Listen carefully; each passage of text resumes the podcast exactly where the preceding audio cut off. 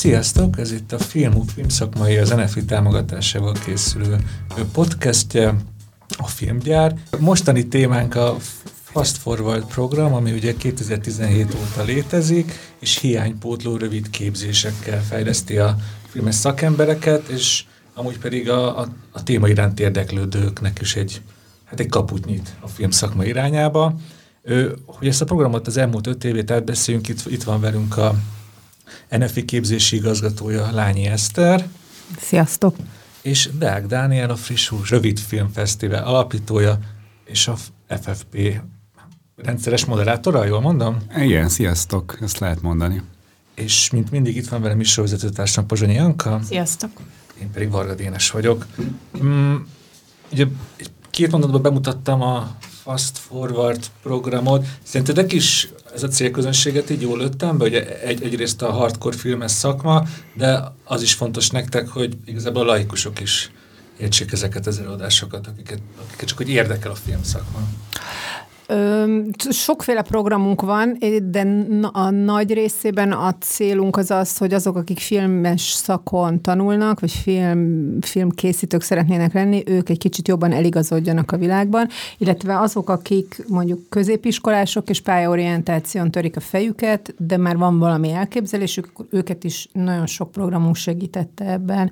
És ezen kívül persze vannak olyan mesterkurzusaink, ami megnyitott tulajdonképpen bárki számára elérhető. Úgyhogy a válaszom igen. És hogy lett a Daniból moderátor nálatok? Hát a Daniból ez egy organikus módon lett moderátor. Egy perfekcionista casting eredményképpen. Többkörös, nagyon durva casting. Nem, hanem, hogy mi annyit dolgoztunk együtt a friss húsra, mi sokszor vittünk programot, mint NFI képzés, és meg rengeteget gondolkodtunk együtt dolgokon, meg FFP programokban is, hogy egyszer csak nagyon adta magát, hogy a Danit kérjük föl. Ennek az is az oka, hogy én hallottam őt máskor más programokon moderálni, és hogy iszatosan penge volt, és szerintem nagyon jól látja a szakmát, meg nem fölkészül, és akkor szerintem nincs más okunk. Vagy nem, hogy mondjam, hogy teljesen abszolút egyértelmű volt, hogy vele dolgozzunk. És hány alkalomról beszélünk? Hányszor voltál már moderátor? FFP, kb. Szerintem mondjuk több mint 10, de kevesebb, mint 20, az lehet? Fogalmam sincs, sem számolom. De én sem tudom megszámolni. Sok volt, hát volt ilyen külön osztálykirándulásunk Veszprémbe, a Mozgókép Fesztiválra, és akkor ott több is volt, szóval nehéz megszámolni, mert ha ezt egynek vesszük, akkor kevesebb, de ha szétszabdaljuk, akkor az megint több lesz. Nem, ez egy izgalmas együttgondolkodás eredménye, mert végülis a friss hús előtt is mindig leszoktunk ülni, hogy akkor miről lenne érdemes beszélni az ő programján, kerekasztal, vagy előadás témában, vagy mik azok a témák, amik most úgy érdeklik az embereket, úgyhogy tényleg ez így nagyon adta magát. Igen, én nem magaménak érzem az FFP-t a születése óta, vagy hát közel érzem magamhoz, mert annál is inkább, mert szerintem is ez egy szuper dolog, hogy vannak ilyen rendszeres programok. Igaziból mindig még nálam is fiatalabbaknak igyekszem elmondani, hogy ezt nem meg kell becsülni, mert ezelőtt nem volt ilyen. Tehát, hogy nem volt ilyen alkalom, amikor, vagy nagyon elvétve a fesztiválokon esetleg, amikor összegyűlt volna a szakma, lehetett volna találkozni tök menő nemzetközi szakemberekkel, lehetett menő magyar szakemberekkel találkozni, meg lehetett ismerkedni, és ráadásul ez tök ingyen van, amit nagyon meg kell szerintem becsülni, mert ez nemzetközileg is egy elég kivételes helyzet, és még oda visszakötnék, hogy még amikor az Eszter nem is volt a NFI-nél se a filmalapnál, azokban az ősidőkben, amikor formálódott ennek az egész képzési rendszernek az alapja, akkor megkértek még a Takács Ildikóék, hogy közreműködjek, volt egy ilyen filmszakmai metró térkép, ami most is megtalálható a NFI-nek a honlapján, és iszonyú izgi volt azon keresztül látni, ezt most is nézze meg mindenki, hogyha teheti. A filmesgyakornok.hu oldalon van egész pontosan. Így van, igen. Ami leképezi azt, hogy mennyire szétágazó a filmszakma, elképesztően nehéz volt megcsinálni, mert valójában így nem is gondolnád, hogy mennyire nehéz ábrázolni, meg rárakni egy A4-es méretű lapra ezt az egész rendszert. És hogy ilyenkor, amikor arról beszélünk, hogy ez egy mennyire szűk közeget szólít meg, akkor ez is nagyon viszonylagossá válik, mert hogy ennek a szűk közegnek is rengeteg elágazása van, tehát nem tudom, az ácsoktól a fegyverszakértőn át egészen a forgatókönyvíróig, ez teljesen különböző emberek, és különböző érdeklődésük van, különböző szempontjaik vannak, de ugyanúgy egy filmszakmába tartoznak, és szerintem egy nagyon izgi dolog. Most megpróbáltam magamnak minél egyszerűbben, minél tömörebben megfogalmazni a FFPC-ját. Arra jutottam, hogy ez a magyar filmvilág szakembereinek a képzésének egy újszerű módja. Igen. Ez így...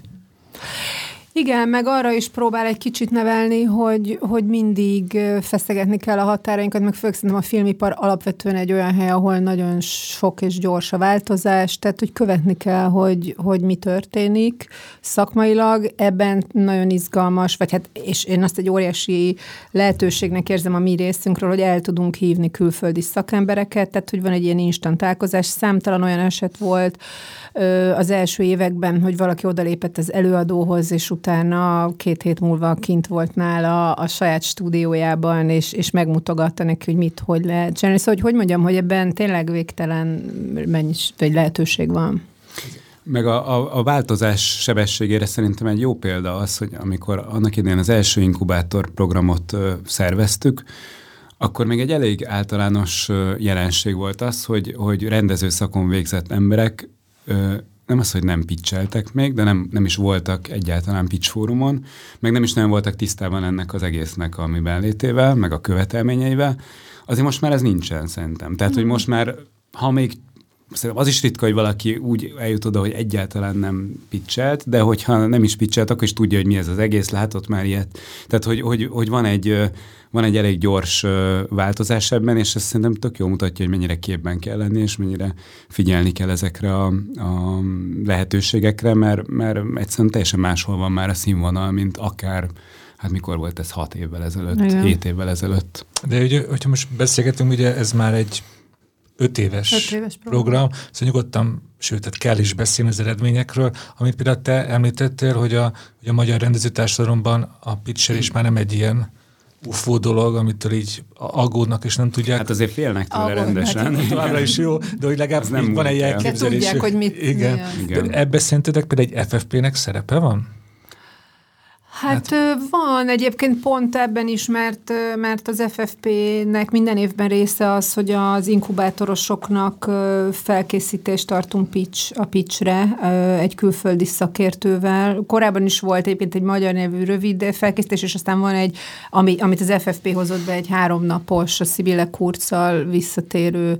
Szóval, hogy én azt sejtem, vagy szeretném azt gondolni, hogy igen, de mondok más példát, koprodukcióban amikor a Simon Perit elhoztuk, akkor ő nagyon sokat segített például egy konkrét filmben, most persze nem jut eszembe a címe, szóval, hogy én tehát tudom, hogy bizonyos programelemeknek egész konkrét hozadéka volt, akár egy alkotó páros, akár egy csapat számára, de alapvetően egy másik fontos célja is van ennek, és azt szerintem egy közösségformálás, vagy egy tehát az, hogy azonos korú filmeseknek egyfajta ilyen platformot teremteni, és ebben tavaly volt az első egyébként egy ilyen tök izgalmas kísérletünk, és idén ezt folytattuk, mint Ponta Danival. Tavaly a zöld filmgyártás, vagy ez a fenntartható filmgyártás volt a téma, idén pedig a színészeknek, az eljuttatása a nemzetközi produkciókba, és elképesztően izgalmas volt, hogy nagyon sokféle ember jött, nagyon sok generáció képviseltette magát, és egy ilyen nagyon élő beszélgetés jött létre. Tehát ott tulajdonképpen nem az volt a lényeg, hogy tudásátadás történik, hogy valaki kell is elmond valamit a világról, hanem az történt, hogy volt egy kicsi tudásátadás, de valójában az egy fórum volt arra, hogy megnézzük, hogy hol tartunk most, és hogy mi lenne mondjuk egy ideális állapot.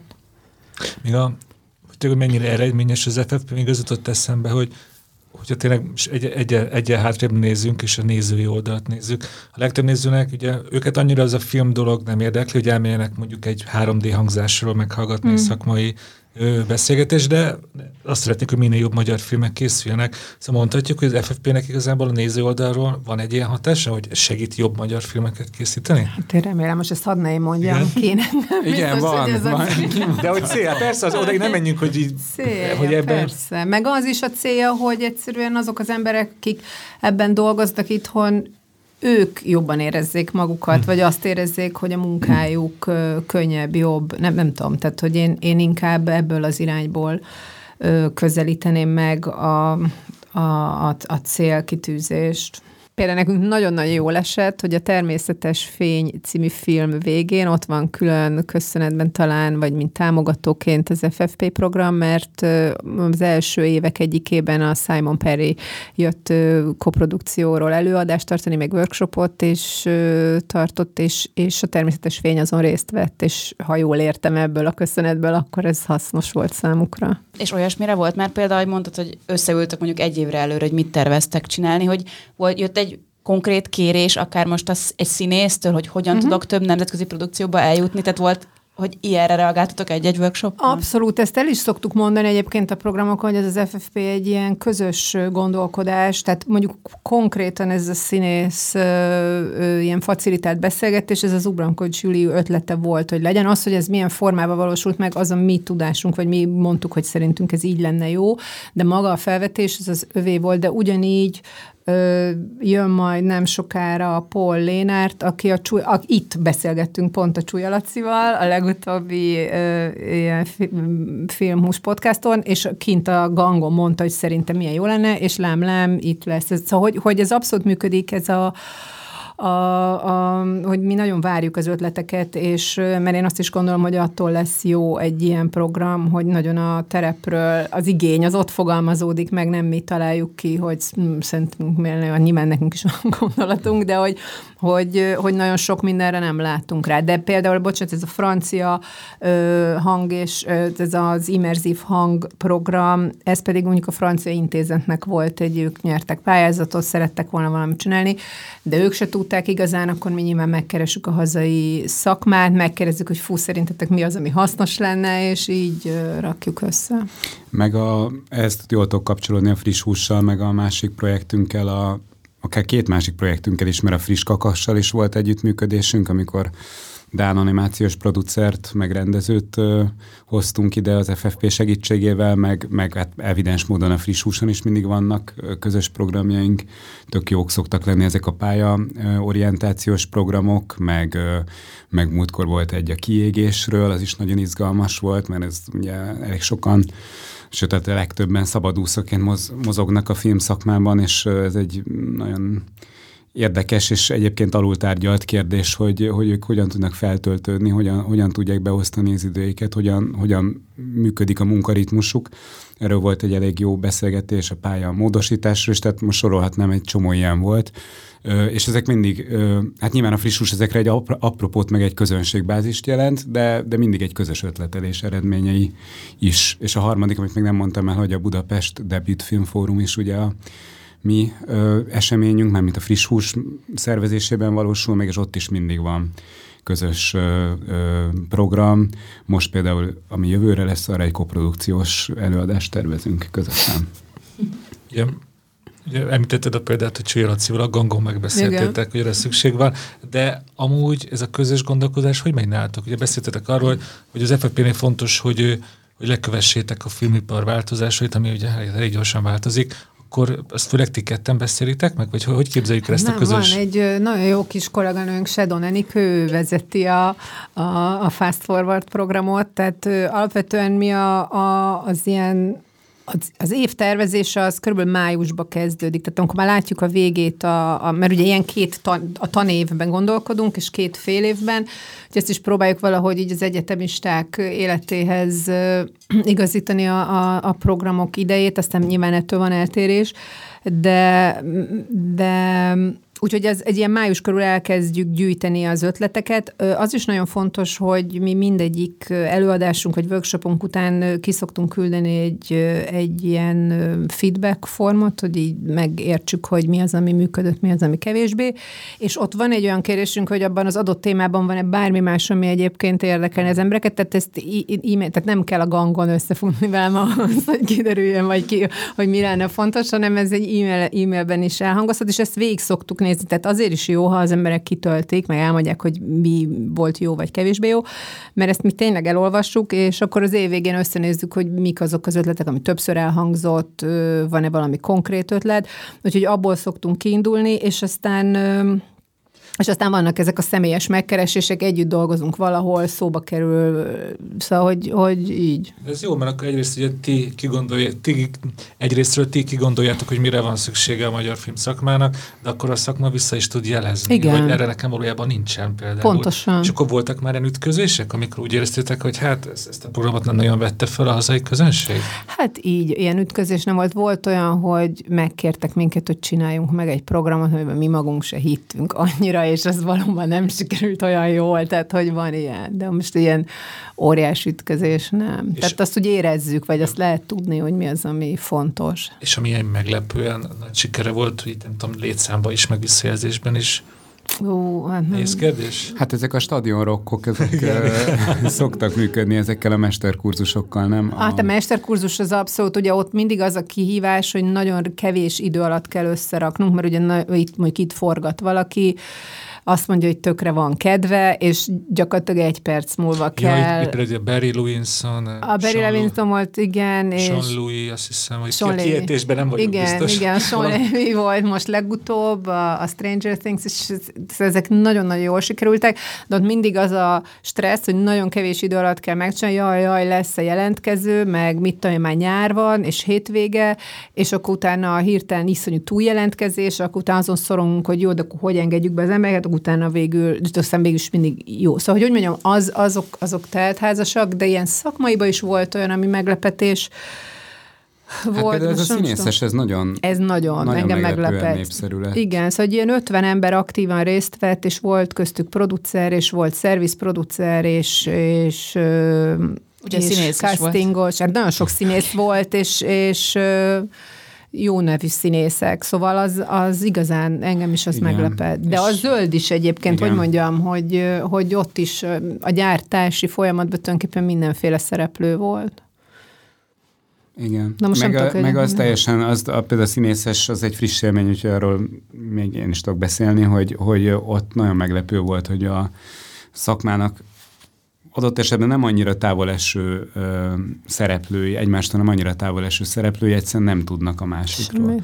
Nem tudják, hogy a másiknak milyen problémája van, nem tudják, mennyit keres, nem tudják, hogy az a pénz eljut-e hozzá, tehát konkrétan egy színész és egy producer viszonylatában ez a kérdés, ez fölmerül, hogy jó, hát én azt gondoltam, hogy te ezzel keresel, nem tudom, 100 000 forintot, most csak egy példaszámot mondtam, és kiderült, hogy hát abszolút nem. Hát vagy elhangzott az összeg, hogy ő mennyit ír be mondjuk egy soron, és hogy aztán kiderült, hogy ahhoz képest mennyit kap a színész. És ez azért útközben, és hogy ez nem volt egyértelmű senkinek, meg hogy van ez a Szabad Színész nevű platform, a Lengyel Tamáséknak ez a startupja, ami egy ilyen online casting felület tulajdonképpen, és az sem volt ismerős csomó szakmabelinek, akinek nagyon megkönnyíteni a munkáját. Tehát, hogy de ilyen, hogy szervizprodukcióknak sem, igen, szóval akik azért sok színészt pörgetnek át. Meglepő. Igen, tehát hogy ez ilyen szempontból ez nagyon hasznos volt. Tehát ez annyira furcsa egyébként, hogy nagyon sokat beszélünk az online kommunikáció fontosságáról, és azt gondolom, és nyilván nem vagyok a szabad színésznek a szószólója, meg egyáltalán nem látok rá működésükre, de gondolom, hogy én láttam, hogy kommunikáltak online, és hogy látszott, hogy erre energiát fektetnek ebbe, viszont tehát kellenek ezek a fizikai események ahhoz, hogy úgy tényleg átmenjenek a gondolatok, meg az üzenetek, mert egyszerűen egy ilyen Facebookos, Instagramos zajban ezek nagyon valahogy el tudnak veszni, és valahogy mégiscsak már sokszor azt gondolhattuk szerintem, legutóbb talán így a pandémia környékén, hogy ezek, hogy hát most igazából mindent meg lehet oldani digitálisan, de aztán mindig kiderül, hogy nem. Most eszembe jutott egy meglepetés, az nem olyan rég volt plakátkészítő workshopunk, előadásunk, vagy két panel, és ott például meglepően sokan jöttek el, tehát valami 90 fő, az egy ilyen nagyon mini témánál ez meglepő, de hogy itt is én azt éreztem, korábban is próbáltunk, mert nagyon sokszor előkerül, hogy hogy a filmplakátok, és hogy lehetne jobb, és mit tudom én, de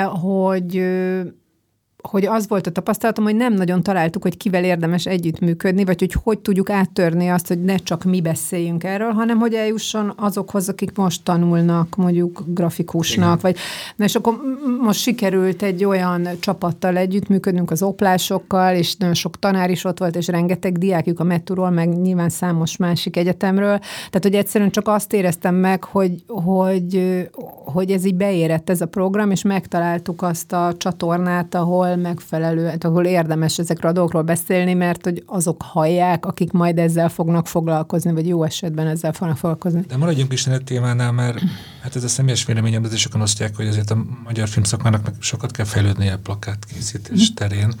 Jaj, most ne ostorozzuk én. De ezért is jó. De például ilyenkor, amikor csináltok egy ilyen workshopot, hogy a plakátkészítés művészete, nem emlékszem, pontosan mi volt, akkor hogyan választjátok meg, hogy kit hívtak meg, hogy ki tartsa azt a workshopot? Hát most úgy ebben a konkrét workshopban több tanár fog részt venni. Korolowski Annát találtuk meg egyébként, mint kapcsolattartót, aki a Metún tanít, és nagyon jó barátom, és nagyon jó szakember, és most ebbe lehet, hogy akkor az a sorrendet kell tanulni, hogy nagyon jó szakember, és nagyon jó barátom, hogy ő abszolút, tehát egyrészt rajta, amikor elkezdtünk erről beszélni, hogy ő tudja, hogy hogyan kell hozzányúlni egy ilyen dologhoz, tehát ő tudja, hogy hogyan kell, ugye ez egy oktatási feladat is egyben, hogy egy workshop jó élmény legyen a résztvevőknek, és a másik, ami fontos volt ebben, és erre jöttünk rá, hogy egy most készülő inkubátoros filmet vettünk alapanyagnak, a cicaverzumot, tehát ami nincs még kint, nem lehet, erről most senki nem tud igazából többet, mint az a brief, amit megkapnak majd azok, akik részt vesznek a workshopon. Úgyhogy ebben az értelemben ez egy rettentő izgalmas kísérlet is, tehát olyan dolgok fognak kikerülni a kezükből, amit még senki nem láthatott, és még az is lehet, hogy az egyik annyira jó lesz, hogy a film esetleg fel fogja használni. És akkor ezek eljutnak majd Szelecki Rozeli a rendezőhöz. Így van, tehát Szelecki Rozeli tud róla, hogy ez a kísérlet folyik, vagy történik, és az is a cél, hogy azt hiszem, hogy ezek, amikor elkészülnek, ezek ki fognak kerülni, és igen, szóval láthatóak lesznek. Pont azt akartam kérdezni, hogy Rozi el fog-e menni, legalább így, hogy elmesélje, hogy mi ez, meg honnan jött, vagy adjon egy ilyen kis inspirációs löketet, vagy pont a lényeg, hogy inkább válasszuk le a rendezőt. Igen, és hogy pont annak a modellezése is, hogy mi ez a folyamat, hogy egy briefből kell dolgozni, és hogy ez egy alkalmazott dolog, tehát hogy nem feltétlenül művészi megoldásokat, de hogy közben ebbe kell megtalálni valahogy azt, hogy ez jól is nézzen ki, de a filmet is adja, nem tudom, nyilván ez, amit én megértettem, amiért fontos ez a workshop, vagy ez a program, de nem, ez nem az én területem. Úgyhogy de nem láttam még, vagy így azt hiszem, hogy ez még maga a workshop nem volt, úgy hiszem, ez talán novemberben lesz, oda csúsztattuk, úgyhogy majd utólag. Vagy majd ti megmondjátok, hogy milyenek lettek, ha láttátok a posztereken. Ahogy amit most mondtam, mert ugye most beszélgettünk erről a plakátos workshopról, ahol talán az a gyakorlati része, aztán még hangsúlyosabb lesz, mint az elméleti. Ezt így próbáljátok így egyensúlyba tartani? Abszolút, igen. Kimondatlan cél? Igen, de itt ez egy izgalmas dolog is volt, hogy ugye két része volt a panelbeszélgetésnek, és az elsőben régi nagy plakáttervezők szólaltak meg, és a másodikban meg inkább az, hogy jó, de mi az, amire ma igény van, és ez két nagyon külön világ volt. Hát nagyon. Nagyon. Elképesztő, hogy mennyit változott ez a szakma egyébként. Az látszik, és ez pont ott jutott eszembe, amikor kérdeztétek, hogy a Rózit mennyire tervezitek, vagy lesz ebbe bevonva, és hát az régen gyakorlatilag vétójoga volt a rendezőnek, és két grafikus dolgozott egy plakáton, és az egész egy ilyen hihetetlen luxus folyamat volt a maihoz képest, amikor már sokkal kidekázottabb és ilyen hatékonyabb keretek között működik az egész. De hát teljesen meg is változott ennek az egésznek a felhasználása is, meg hogy mire szolgál egy plakát, úgyhogy valahogy ez érthető. Hát nyilván nem csak a falra van kirakva, hanem Instagramon, a buszmegállóban, a villamos oldalán igen. Teljesen más típusú tartalommal kell megragadni a szemeket. Igen. Szóval abszolút egy ilyen változó műfaj. Láttam, kicsit leegyszerűsítő, hogy nem tudom, voltam ilyen 60-as, 70-es évek lengyel filmplakátjai kiállításon, azokról tényleg így látszik, hogy ez egy művészi termék, művészi alkotás. A mostani plakátok nagy része az meg a marketing része, egy reklám. Igen. Szóval azért ez tényleg nagy változás. Hát meg szerintem itthon valahogy el is tűnt a plakátművészet, vagy legalábbis az utcáról eltűnt, mert a körbenéztek, nem nagyon láttok plakátokat, még mondjuk Berlinben, aki mész az utcára, vagy Bécsben, és akár a plakát az egy látható dolog a városban. Igen. Tehát én nekem pont hiányzik is, én nagyon szeretem a plakátokat, de na mindegy, de majd meglátjuk, hogy ami jön ki ebből. Amúgy nem tudom, ha én elmondhatok, hogy persze legyenek meg azok a dekára kimért plakátok, hogy úgy fényeljen, hogy úgy szépen ott lennek a főszereplők arca, hogy mindenki felismeri őket, és semmi más, de mellette Magyarországon is lehetne, nem tudom, alternatív plakátokat készíteni, mert ennek megvannak külföldön a hagyomány, és azok lehetnének, nem tudom, művészileg izgalmasabbak. De hát... Jó, ezt majd a plakátszövetségnek elküldjük ezt. Igen, azt hiszem, a plakátokat hagyjuk is most. De a Frisúson is volt plakátverseny, vagy szokott lenni, nem? Szokott, igen. Meg nekünk is vannak vadötleteink ezzel kapcsolatban, hogy először a film plakátját terveztetjük meg, és aztán így visszafelé készülne el, hogy először plakát, akkor utána abból egy író írna egy szinopszist, és így visszafelé haladnánk a film felé, de hát majd meglátjuk. Ez nagyon izgi. Majd jövőre. Ugye most, ezt a hallgatók nem látják, de most előttünk ki van terítve a 22-23-as évadnak a terve. Igen. Ezelőtt már megterveztetek 4 évet. Igen. Arról meséltek, hogy abból milyen tapasztalatokat ültettetek át ebbe, hogy mi az, amit kell, és mi az, amit nem szabad? De szerintem nincsenek nagyon ilyen szabályok. Minden időszakban vannak kis slágertémák, például az sorozatírás, az most azt látjuk, tavaly is nagyon nagy volt az érdeklődés, idén is nagy lesz valószínűleg az érdeklődés.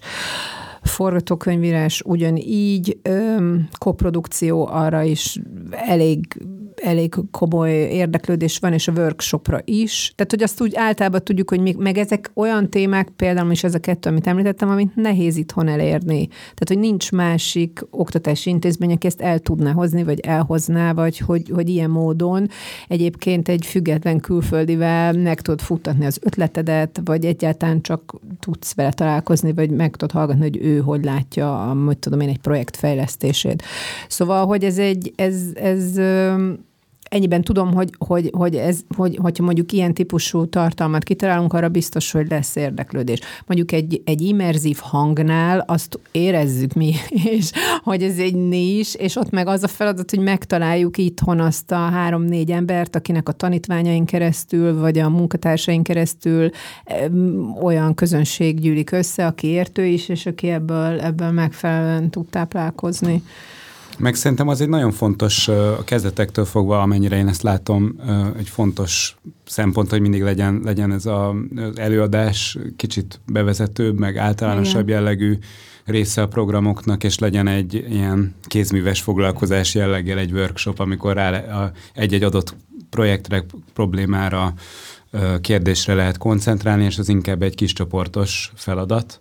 És hogy ezt a kettőt, ezt mindig megpróbáljátok balancba tartani, mert szerintem egy nagyon jó dolog, mert így tényleg meg lehet fogni az igazán szakbarbárokat is, vagy szakembereket, vagy akik nagyon benne vannak, meg akik egyáltalán tágabb körből jönnének és érdeklődnének. De ezt úgy képzeljük, hogy és a plakátra már nem akarok még egyszer visszatérni, ott egyértelmű, hogy az gyakorlat nélkül nincs értelme egy de a sorozatírás is jó példa erre. De hogy a sorozatírásnál is megvan az elmélet, amiről akár fél éven keresztül is lehetne beszélni, de akkor inkább egy nap elmélet, és utána már akik jönnek, azok már írnak is. Igen, de ez a kerete is a dolognak, ugye mi nem is olyan Szóval a szabályozások miatt ezt mi nem is szeretjük nagyon ilyen képzéseknek hívni, hanem előadások és workshopok, amiket kínál az FFP, és tényleg ilyen értelemben ez egy ízelítő, egy kedvcsináló, vagy egy ilyen finom hangolása, akár egy konkrét projektnek. A nagy előadásnak az lényege valóban, hogy sok emberhez eljusson, és tulajdonképpen mi ennek a farvizén szoktuk kérni a workshopot az előadótól, mert tudjuk, hogy majdnem mindegyik területen van olyan téma, vagy van olyan lehetőség, ahol ez igazán segít egy projektnek, vagy egy alkotónak abban a pillanatban, ahol éppen tart. És a sorozatnál, most felolvasom a nevét, Nikola Lussardi Olaszországból, őt Angyalossi Eszter ajánlott, igen? A tavalyi előadót is ő ajánlotta, szóval, hogy vele egyeztettünk, hogy igen, hogy ő kitalál most jónak európai szakember, most ezzel Lussardi, ő azért a Sorrentinoval dolgozott meg olyan nevekkel, hogy amikor megnéztem az IMDb-t, akkor mondjuk tudtuk azt is, hogy ez nem lesz nagyon olcsó. De akkor már azt mondtuk, hogy csapjunk bele. És amikor éppen kitaláljátok a témákat, tudjátok, hogy a sorozatírás egy sláger téma, azt igen. Kell minden évben. Most ezt látjuk, hogy ez most jól megy, igen. Meghívjátok ezt az olasz úriembert, onnantól kezdve már ő állítja össze a szerkezetet, hogy mit akar kiemelni, mert ugye a sorozatírás, ez egy éves tanfolyam is lehet. Igen, ez nem a célkitűzése, hogy tehát az olyan nem lesz ide, aki bejön és kimegy sorozatíróként, hanem egy szemléletet sajátít, mint hogy valószínűleg nagyon-nagyon más típusú lesz ez az előadás, és a tavalyi svéd előadóé. Szóval ezek nagyon más karakterű emberek, nagyon más tartalma is van. Most ő egyébként, ugye neki van egy saját metódusa a Lussardinak, tehát hogy ő valószínűleg arról fog előadást tartani, és valószínűleg ugyanannyira igaz, mint a tavalyi, és lehet, hogy valakinek ez pont betalál, és az nem, és szóval ez nagyon személyes dolog is. Most azon gondolkodom, hogy van-e bármi más ezek között, ami ennyire személyesen, de szerintem nincsen. De, hogy mondom, szerintem ez inkább, ez tényleg az, hogy ez egy ilyen előadó... Ez akkor az egy ilyen kisebb létszámú dolog lesz, nem ez a 100 főnek, hanem mondjuk 20-nak. Hát erre én azt úgy képzelem, hogy az előadása, ez bárhol 30 és 50 között, de lehet, hogy 50 inkább, és a workshop az meg kevesebb, persze. De ott maximalizálni is szoktuk a létszámot, tehát ott az a mondás, hogy most nyilván attól függően, hogy mi a dolog maga, de 8-10 főnél nincs több, vagy 8-10 projektnél nincs több. És Dani, ezek közül van olyan, ahol te is ott leszel moderátorként? Mire már készülsz, vagy akár már le is moderáltad? Most kettőt így ízibe lemoderáltam lendületből. Hát, 3D hangzást, arról beszélsz? Nem, a színészes volt az egyik. A színész, meg a plakátosból az egyik. Azt mindannyian jól jártunk, hogy 3D hangzást. Azt megúsztad. Ezt nem én moderáltam, de a színész meg a plakátot azt én moderáltam. És hát a többiről még csak úgy ötletszerűen beszélgettünk. Biztos lesz még. De szerintem be fog esni még. Azt szerintem most az pont nincs itt, ami a BDFF-en. Olyasmi van, hogy minden évben próbáltok mondjuk legalább egy animációsat, legalább egy, ami inkább ilyen technikai, ami dokumentumfilmes, ami pitchelős, szóval így vannak ilyen rubrikák, amiket így ki akartok kvázi pipálni. Lefedni a teljes spektrumát. Van, de például azt is tudjuk, hogy a francia intézettel való állandó együttműködésünk miatt az anilóg valószínűleg lesz, tehát akkor az anilógon tudjuk, hogy lesz animációs tartalmunk, vagy ilyen értelemben az is egy együttműködés.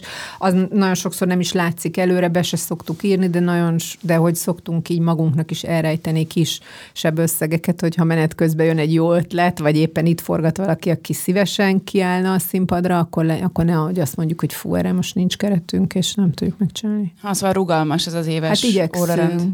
Igen, és azért is vannak dátumok is itt is szerintem, ami majd időnként így mozog, de úgy is tudjuk, hogy az emberek többnyire online követnek minket, meg buzdítunk mindenkit, hogy iratkozzon föl a hírlevelünkre, az ffp.nfi.hu-n, és mert ugye azok a legfrissebb infók, ez meg inkább tényleg arra szolgál, hogy látszódjon, hogy az évben körülbelül mikor mi várható. Meg hogy ennek van egy rendszeressége, szóval, hogy ezek így jönnek. Hát nekem, ami így a rövid leírások alapján a legizgalmasabb, és ott akarok lenni, az a mire jó egy intimitás koordinátor, egészséges erotika. Ugye beszéltünk arról, hogy próbáljátok a trendeket lekövetni. Igen. Hát amin keresztül szemléltetni lehet, az az intimitás koordinátor. Ezt nem 5 éve ez a szó kb. Ismeretlen volt. Most meg a filmszakmában nyugaton egy alap dolog.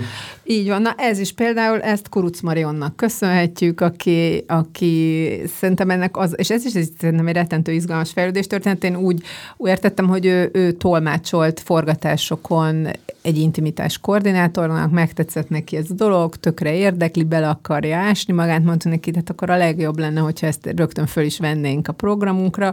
Úgyhogy például ez a konkrét elem, ez így került be megint csak kicsit személyes úton, és ami ebben számomra nagyon érdekes, mondjuk pont ez a program, ez kulturálisan is nagyon izgalmas. Nem lehet ugyanazt csinálni Amerikában, mint Magyarországon intimitás koordinátor előadásban sem. És nagyon izgi, hogy akit elhívtunk előadni, ő egy angol vagy brit nő, és ő maga is érti, hogy bizonyos dolgokat máshogyan kell előadni, mert hogy ezek kulturális kódok, és érteni kell, hogy hol vagy, és számomra ez volt a legmeggyőzőbb vele kapcsolatban, hogy tudtam, hogy mi ez, hogy ez nagyon jó, hogy őt hozzuk, és nagyon fontos, hogy ezt a témát is felvesszük a listára. Amúgy szerintetek hol tart most a magyar film az intimitás koordináció bevezetésével? Egyetlen van már ilyen? Magyar film szerintetek volt már ilyen?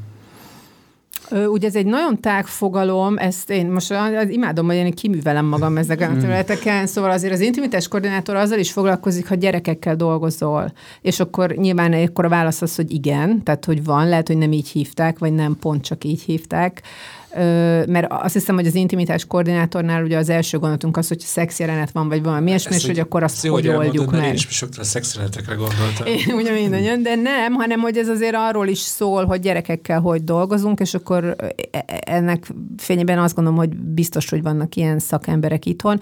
Azt is gondolom, hogy lehet, hogy számukra is nagyon érdekes lehet egy ilyen előadás, hogy egyrészt mi még ez a dolog, meg hogy hol tart ez mondjuk a határon kívül. Igen, ez már egyébként tök érdekes, hogy a castingos előadásnál is, mert ugye azt a színészes facilitált dolgot, amiről az előbb beszéltünk, azt megelőzte egy előadásra RD Krisztina, Angliában élő casting direktor adott elő, és az is kiderült, hogy ott a casting direktornak is teljesen más a feladata.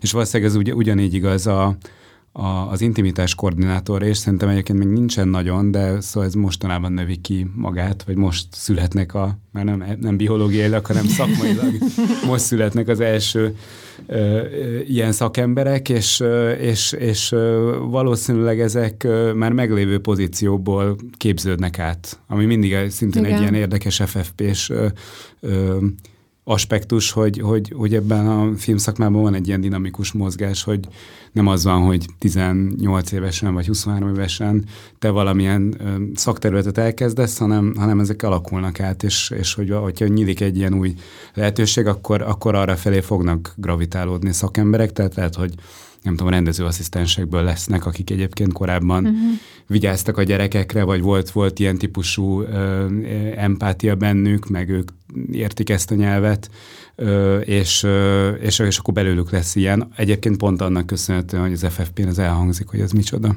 Igen, meg akárnek van irodalma, meg vannak kurzusok, szóval ebből az is kiderül egy ilyen beszélgetésben, hogy egyáltalán, ha valakit az érdekel, merre érdemes indulnia. És amúgy például egy intimitás koordinátor előadásán. Az előadást azt értem, ez hogyan fog zajlani. Ennek is van gyakorlati része? Ennek egy workshop jellege? Én nem tudom, hogy lesz, hogy mit terveztünk, de lehet egyébként, sőt valószínűleg, hogy lesz egy olyan workshop része, most valami rém dereng, hogy elhívunk színészeket, és konkrét jeleneteket megmutatja az intimitás koordinátor, hogy lehet egy kellemetlen helyzetet kevésbé kellemetlen, vagy nem kellemetlené tenni a színész számára. Ez tulajdonképpen egy kicsit olyan, mint egy ilyen... Ez amit egy hogy hívják ezt ilyen... nem tánc, de hogy valójában tudod, megpróbálsz koordinálni, mozgáskoordinálás is egyben. Tehát, hogy koreográfia. Vagy koreográfia, ezt a szót kerestem, köszönöm, hogy valami kókó.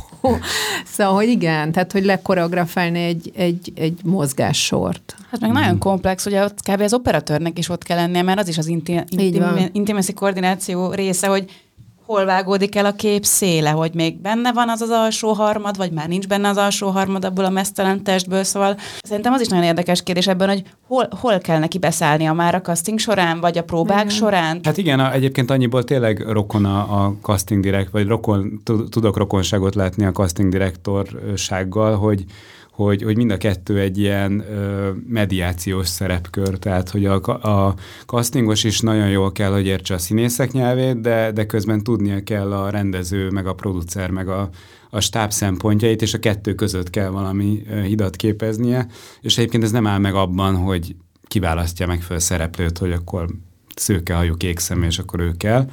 Tehát, hogy kipipálja ezeket a boxokat, hanem hogy ezt végigvezesse egészen a forgatás kezdetéig, és szerintem a hasonló, ezt nem tudok erről semmit, de így képzelem el, hogy az intimitás koordinátornak is ez lehet a szerepköre, vagy egy ilyen skillek kellenek hozzá, hogy megértse, hogy hol van egy színésznek az érzékenységi határa, hol húzódnak a személyes korlátai, meg határai, és ezt valahogy a rendező elképzeléseivel harmonizálja. És még maradva itt az intimitás koordinátornál és ennél a programpontnál, ugye beszélgettünk arról, hogy ugye főleg a szakmának szól, de azért lelkis laikusok, érdeklődők is jöhetnek.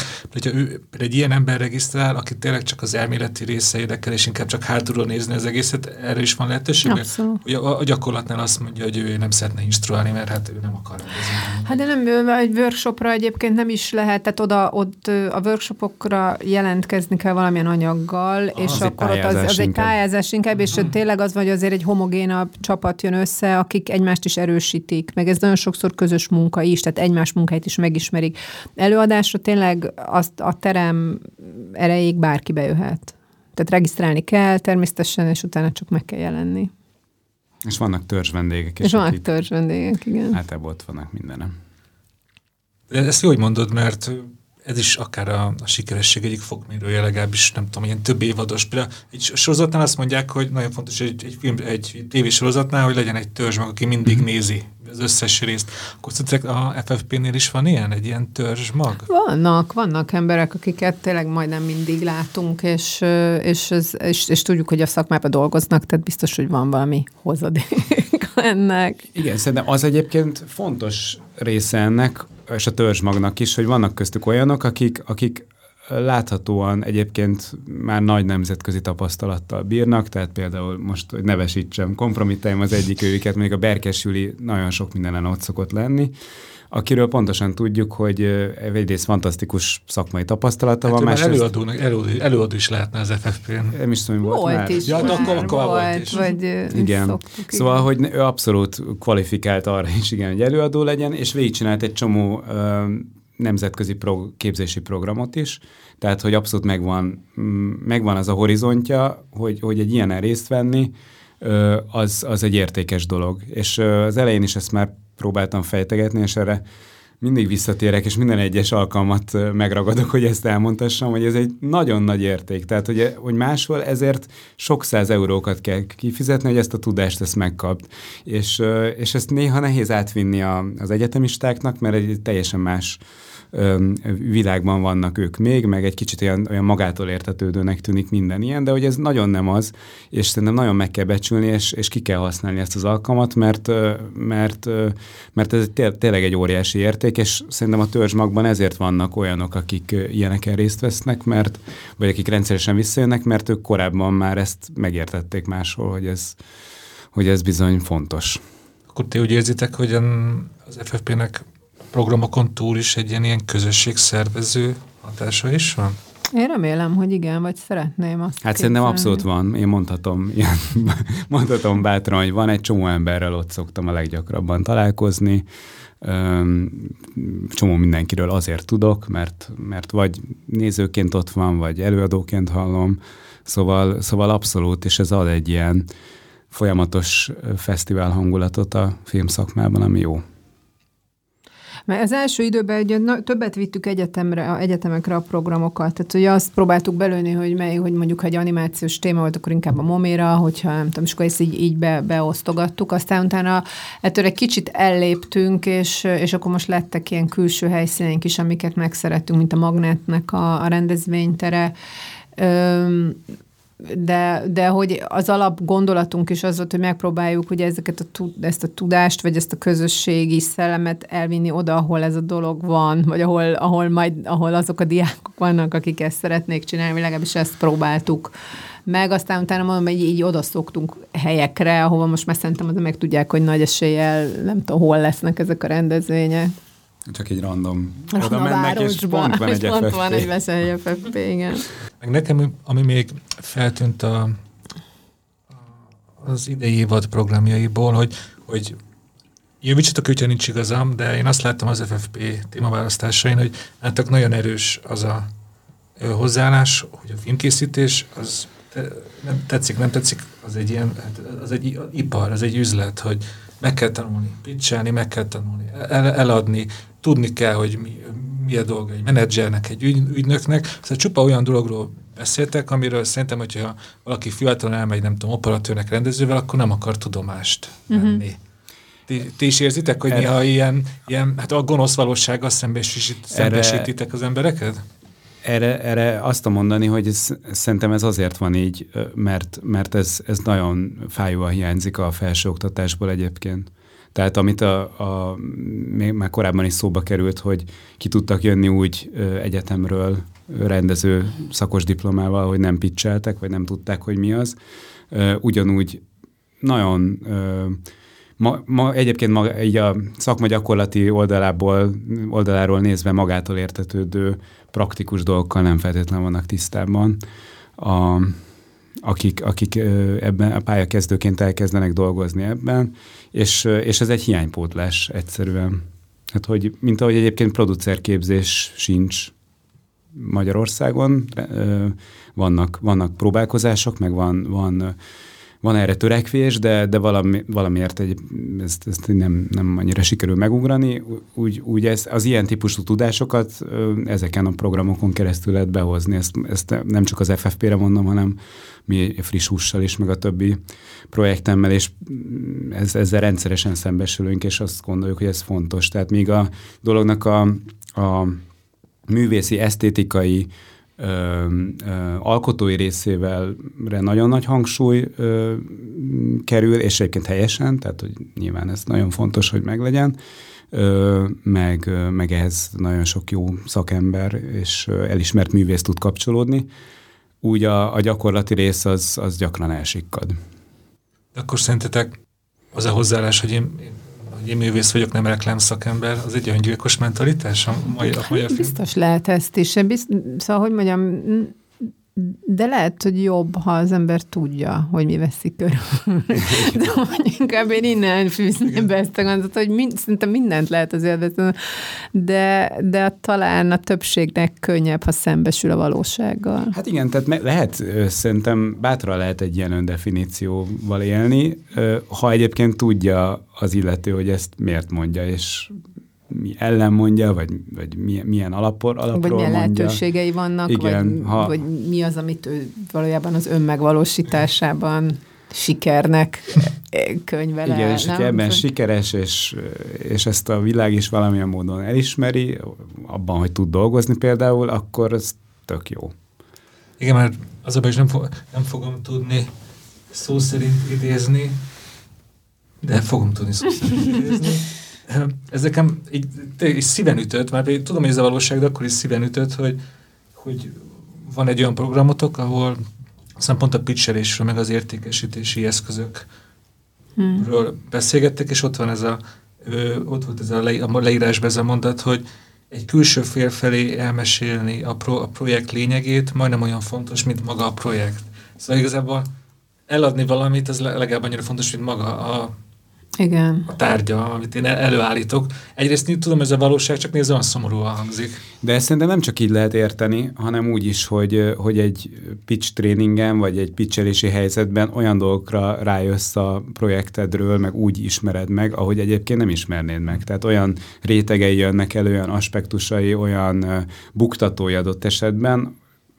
Szerintem mindenki számára ismerős az érzés, hogy gondol valamit, és aztán utána el kell valakinek mesélnie, akkor hirtelen teljesen máshogy hangzik.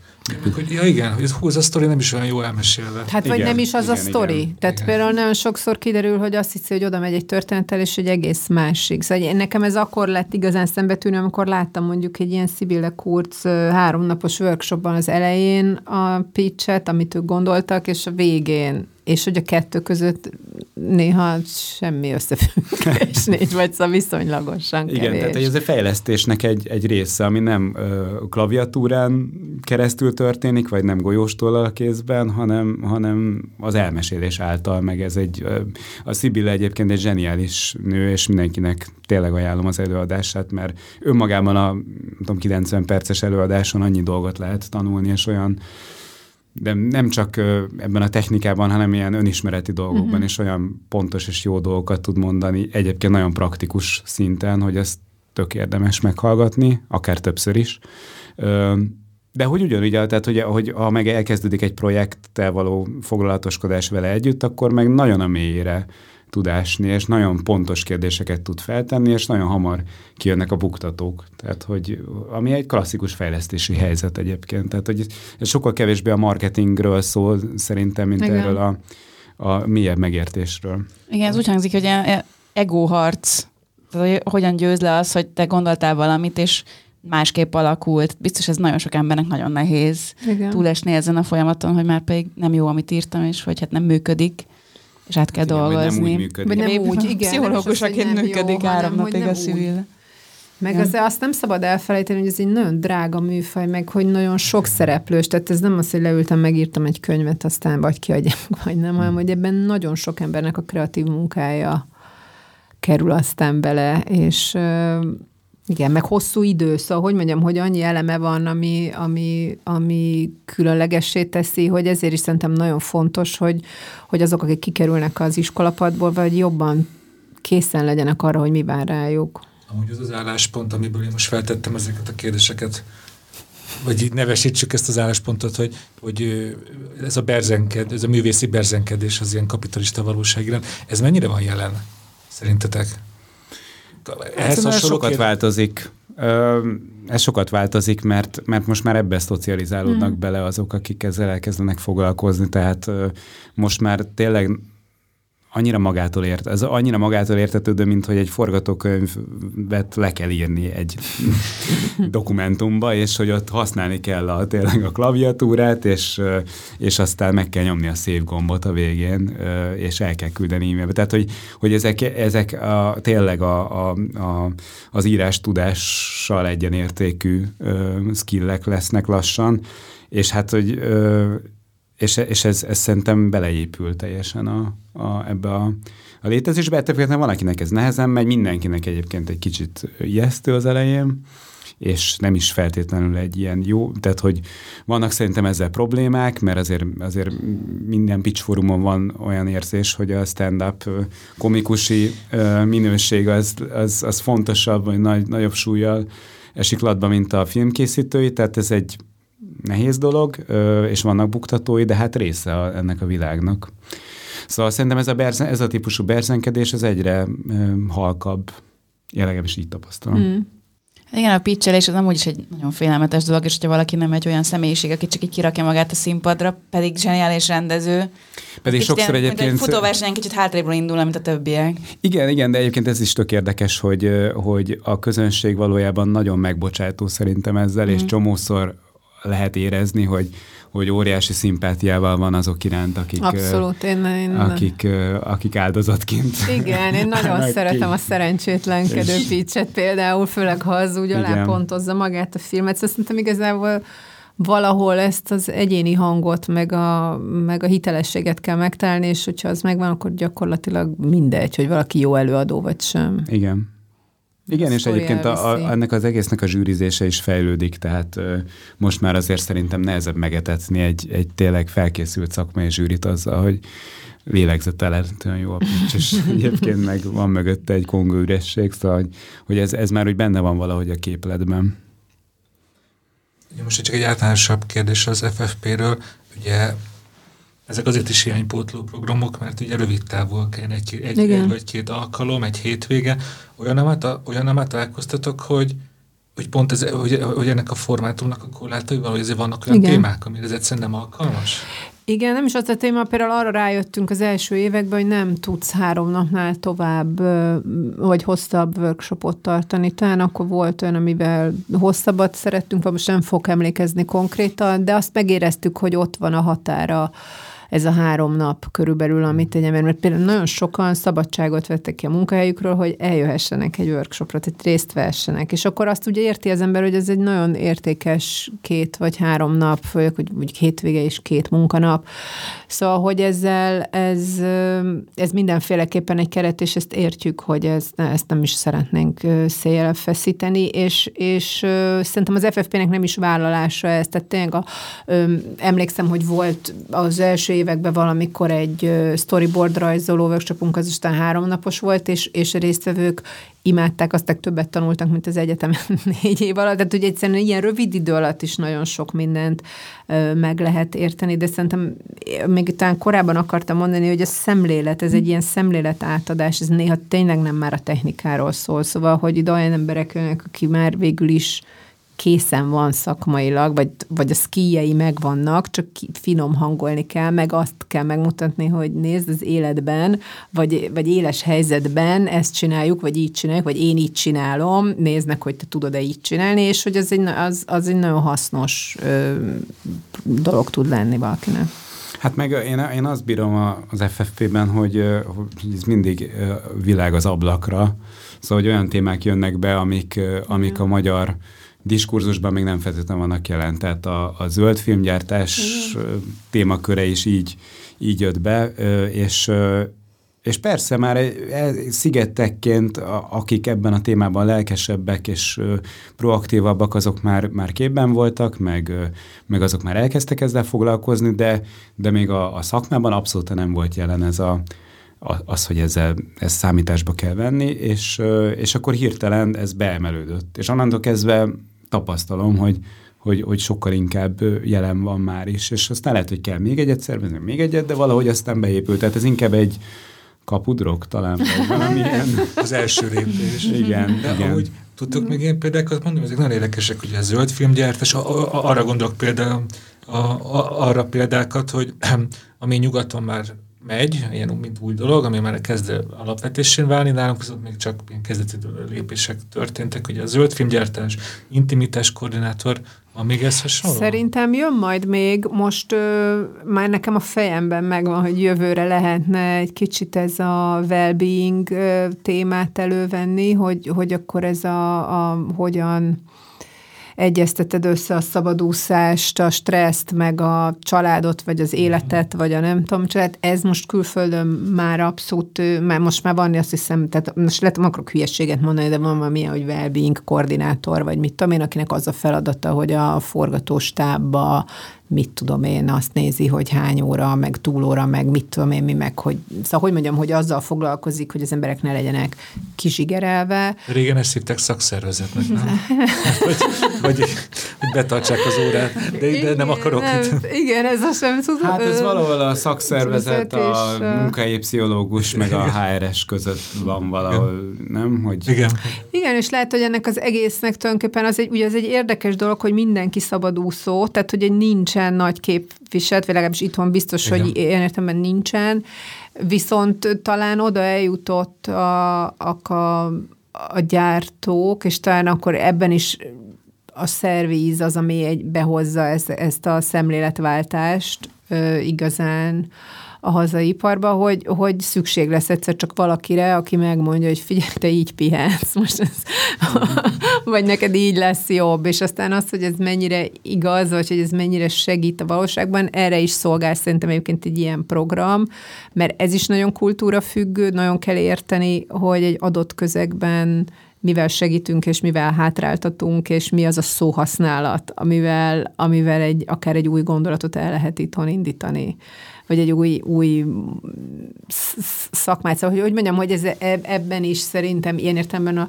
az FFP-nek van szerepe, hogy a bevezetése valaminek, vagy hogy érted, hogy mi magyarok hogyan reagálunk arra, hogy intimitás koordinátor, mi magyar filmes szakma, hogy reagálunk arra, hogy nem tudom, well-being koordinátor. Én hiszem értem, hogy hiába vezetnek be valamit Hollywoodba, attól még az nem evidens, hogy nem evidens. Is át kell venni, nem, így van, vagy nem úgy. Vagy vannak dolgok, amiket érdemes megfontolni, meg valami itthon működik, és aztán van olyan dolog, amire azt kell, hogy figyelj, ez lehet, hogy nem most, hanem majd 5 év múlva, vagy nem így, hanem úgy, de hogy azt mindenféleképpen értenik, azt nem abszolút, az egy hiba, amikor emberek ilyen tükörfordításba átvesznek dolgokat, mert azt gondolják, hogy az nem tudom, most az a menő, vagy az a PC, vagy az a nem tudom, csak. Hát meg óriási téma ez a szakszervezetiség, vagy annak a hiánya, ezt nem is feltétlenül akarom kinyitni, de szerintem az egy fontos, valamennyire ez kapcsolódó rész, hogy meg lehet értetni bizonyos felekkel, hogy valami mindenkinek az érdeke. Tehát, hogy egy filmgyártónak is érdeke a well-being kapcsán. Abszolút. Nem az, hogy erre nem egy ilyen luxus szolgáltatásként kell tekinteni, vagy egy szép kártyaként, vagy nem tudom, egy ilyen plusz juttatásként, hanem egyszerűen egy olyan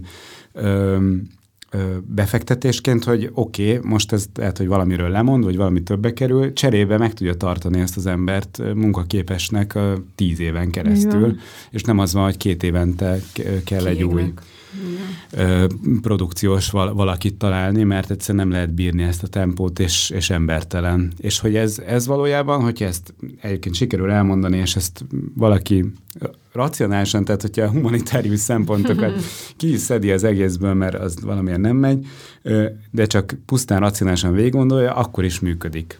Egyébként a zöld filmgyártásnál ugyanez a helyzet, hogy ott is vannak olyanok, amik egyszerűen oké befektetések, de olyan befektetések, amiknek van gazdasági racionalitásuk is középtávon is már. Ennek a zöld forgatásnak is kellene, hogy legyen egy felelőse, nem? Tehát aki kizárólag azt néz egy forgatáson, hogy ne dobják el ez most ilyen kicsinek hangzik, hogy ne dobják el a palackokat, a műanyagevő eszköz nincs. Aki a beszerzés... Van ez a sustainability koordinátor, most azt tanultam meg a héten, hogy ennek ez a mert én eddig Green Stewardnak hívtam őket, de ez nem, de most már a sustainability az egy jobb kifejezés. És akkor ezt is jelenti, de azt is jelenti például, hogy akkor arra is odafigyelnek, hogy helyi termelőtől, mit tudom én, vásárolnak élelmiszert. Szóval, hogy mondjam, hogy ennek is számtalan eleme van, egyébként ez is egy hiányszakma, úgy vesszük észre, hogy tökre keresnek embereket, tehát akit érdekel, az tudja, hogy hol talál minket, és összekötjük azok, akik ezzel foglalkoznak. Szóval... Hogy igen, hát ezek folyamatok, érted? Elindulunk valahonnan, és aztán egyre többet tudunk meg ezekről a dolgokról, és egyre jobban megértjük, hogy mi mindent jelent még, és a szóhasználatba is meg egyáltalán vagy bekerül a szakmában, a köztudatban. Hát nyilván nagyon mások a lehetőségei egy szervizprodukciónak itthon, meg egy inkubátoros filmnek, akár, tehát ott nyilván az inkubátoros filmben egy szemléletet kell valahogy elsajátítani, meg érteni kell, de nem lesz mondjuk ennek külön felelős költségvetési sorral, szóval valószínűleg ez nem, tehát ezen fognak elsőnek spórolni. De biztos, hogy egy csomó költséghatékony megoldást kitalálnak maguktól is, ami pont az, hogy nem lesz rengeteg műanyag palack, meg tudom én. Meg hogy egy autóban mondjuk nem egy ember, hanem 4. Igen, szóval hogy mondjam, hogy az önmagában egy elég jó. Azt akartam még az előbb pont, amikor így beszéltünk, hogy pont ilyenek miatt találtuk ki egyébként. Volt ez a Szabadnak lenni kis kiadványunk is, ami a szabadúszásról szól, és ez ugye online is elérhető. Most azt nézegettem ezzel, hogy ez rajta van-e ezen a brosúránkon, de nincs rajta, de hogy valójában azért is csináljuk a brosúrát, ami már egy nagyon idejét múlt dolog, de szerintem az emberek szeretnek kézbe venni dolgokat, hogy itt van egy csomó más programunk is, meg minden, ami elérhető, ami a képzéssel kapcsolatos, és akkor annak legalább helye van ezen, és ezt most így is itt hagyjuk nálatok, és meg sok helyen. És a brosúra ugye ez online is elérhető, mi ezt majd belinkeljük a podcastban. Jó, remélem, hogy fönt van. Ez egyik oldal. szóval ennek a brosúrnak a felét online biztos, hogy el lehet érni. Jó, a másik fel is hamarosan. Az egy exkluzív podcast kiadás keretében fölkerül. A szerkesztőségben elérhető, csak elkezdsétálni, érte. Amiről szerintem még beszélgessünk, főleg azért, mert ugye Eszter, te itt vagy az NFI-től, Dani, te itt vagy a Frisústól, hogy ő milyen együttműködés is van a FFP és a Frisús között? Hát mindenféle. Igazából ez egy együtt gondolkodás többnyire, de most ahogy hallottam, a Daninak van konkrét dolog a fejében, de ezt én még nem tudom. Már a két szervezet, hogy mi nem is mindenről tudunk. Vezesd el az ötletedet.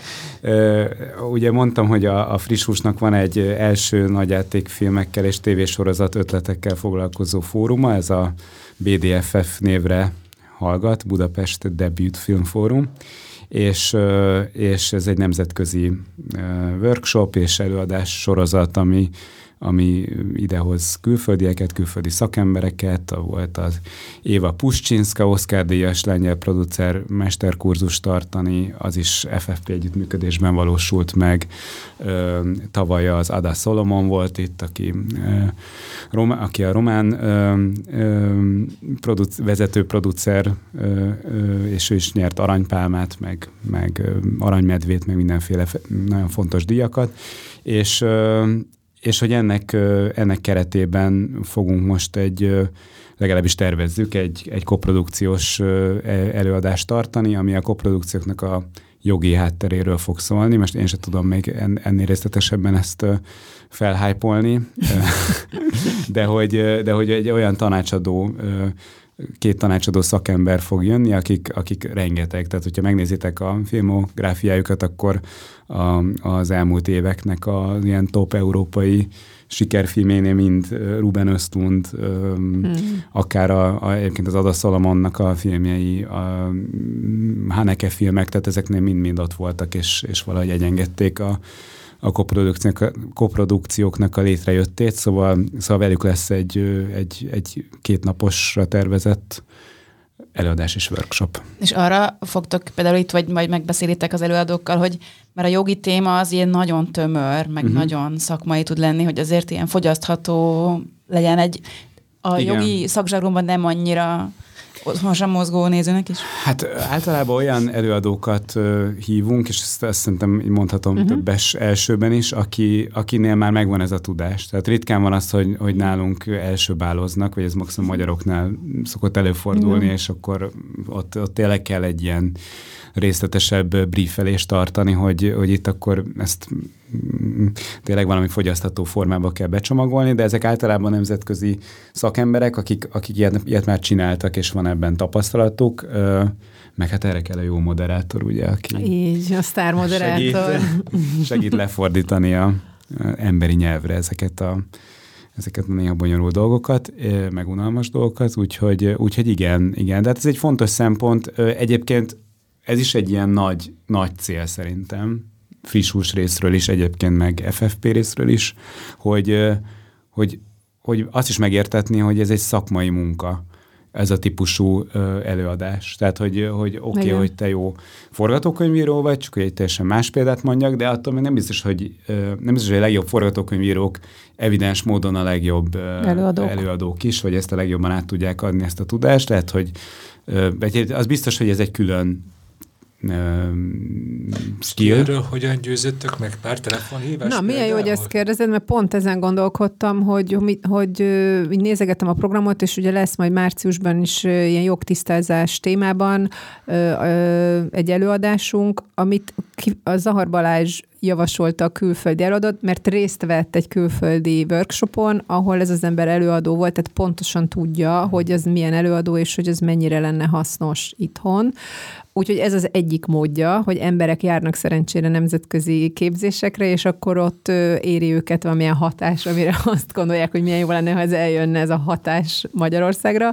A másik pedig, hogy mi is, hogyha beleakadunk olyan előadóba, akárhol a világban, vagy bármilyen témában, akkor az egyszerűen csak megjegyezzük, hogy fú, az jó lenne. De ez azért többnyire személyes ajánlás, de van olyan is, hogy keresgélünk az interneten.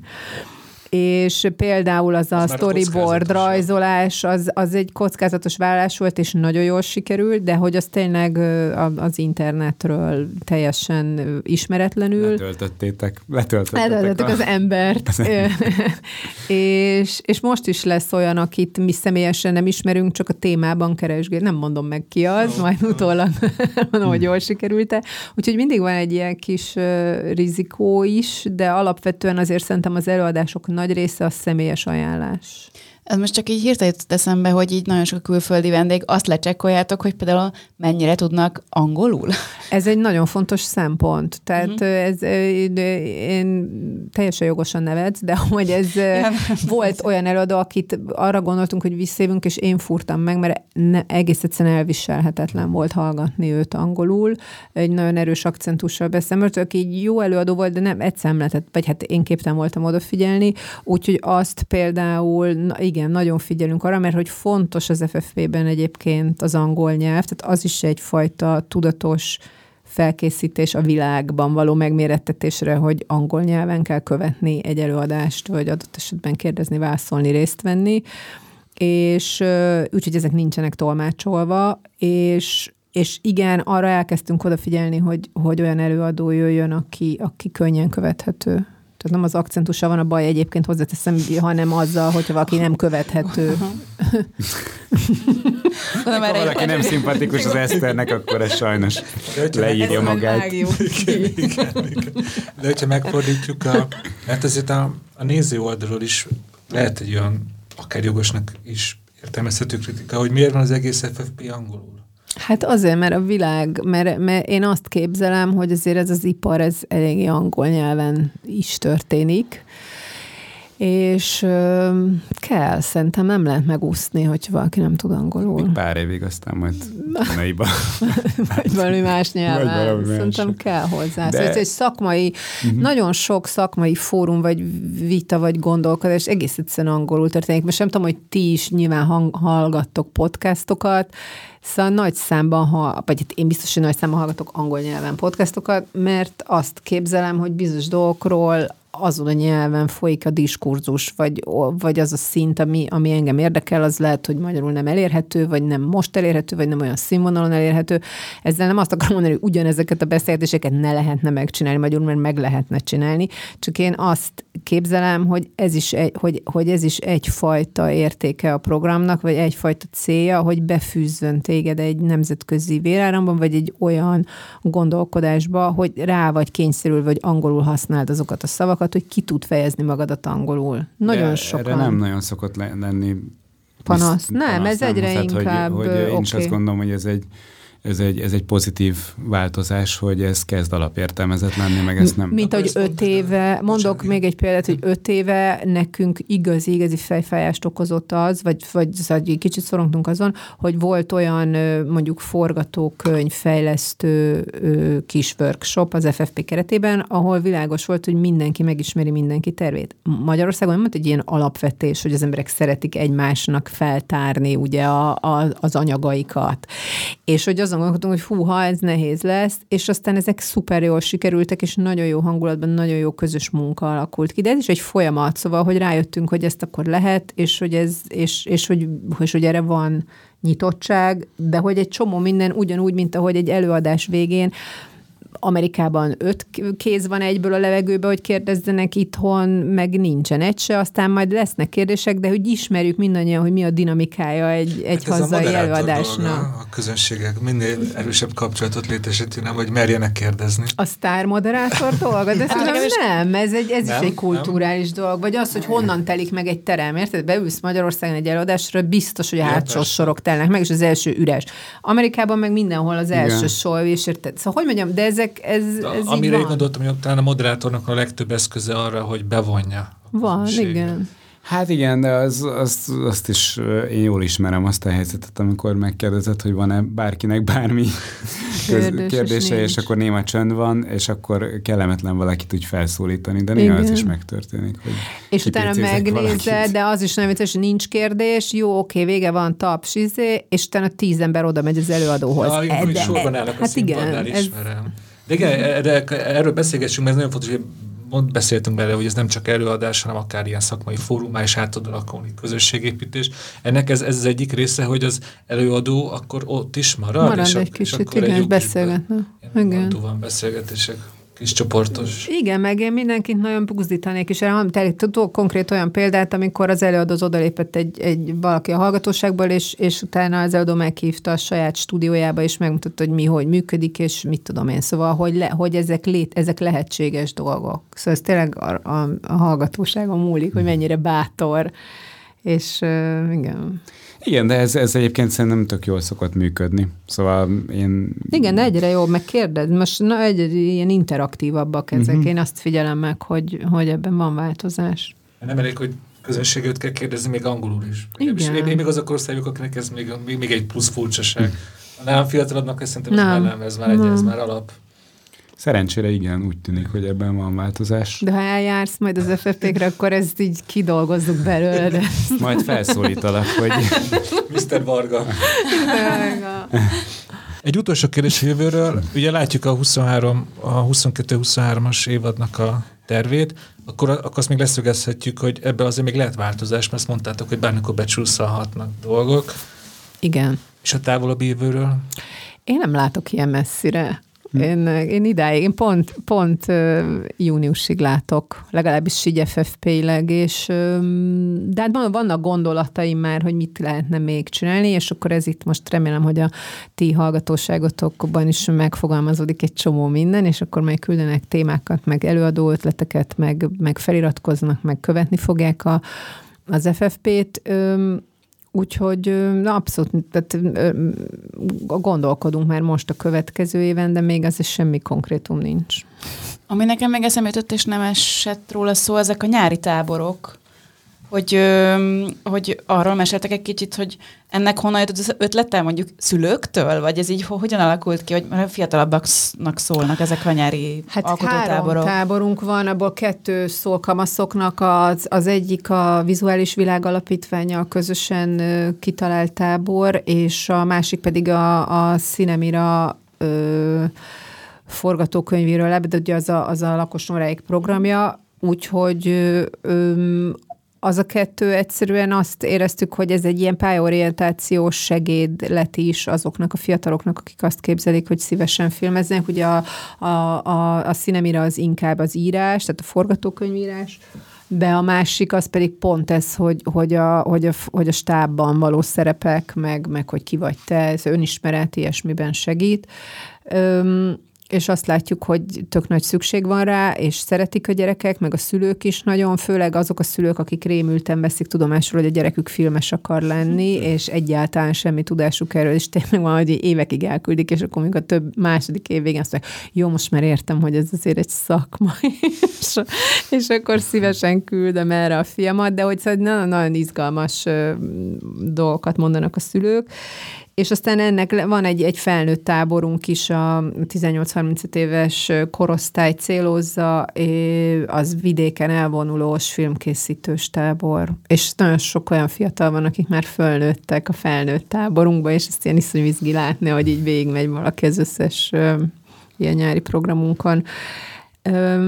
Ennek a helyszíne is mindig ugyanaz? Nem, annak most 3 helyszínen voltunk, most lehet, hogy visszamegyünk az első helyszínünkre, de most még erről pont spekulálunk.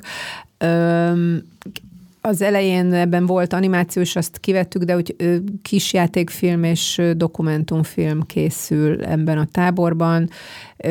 Tök jó kis filmek születnek, amik aztán fesztiválokon is feltűnnek, és minden évben ősszel csinálunk ennek egy ilyen vetítést. Most is lesz majd november 7-én a Toldiban, a felnőtt táborban készült filmek vetítése. Úgyhogy, ha valakit érdekel, akkor regisztráljon, jöjjön.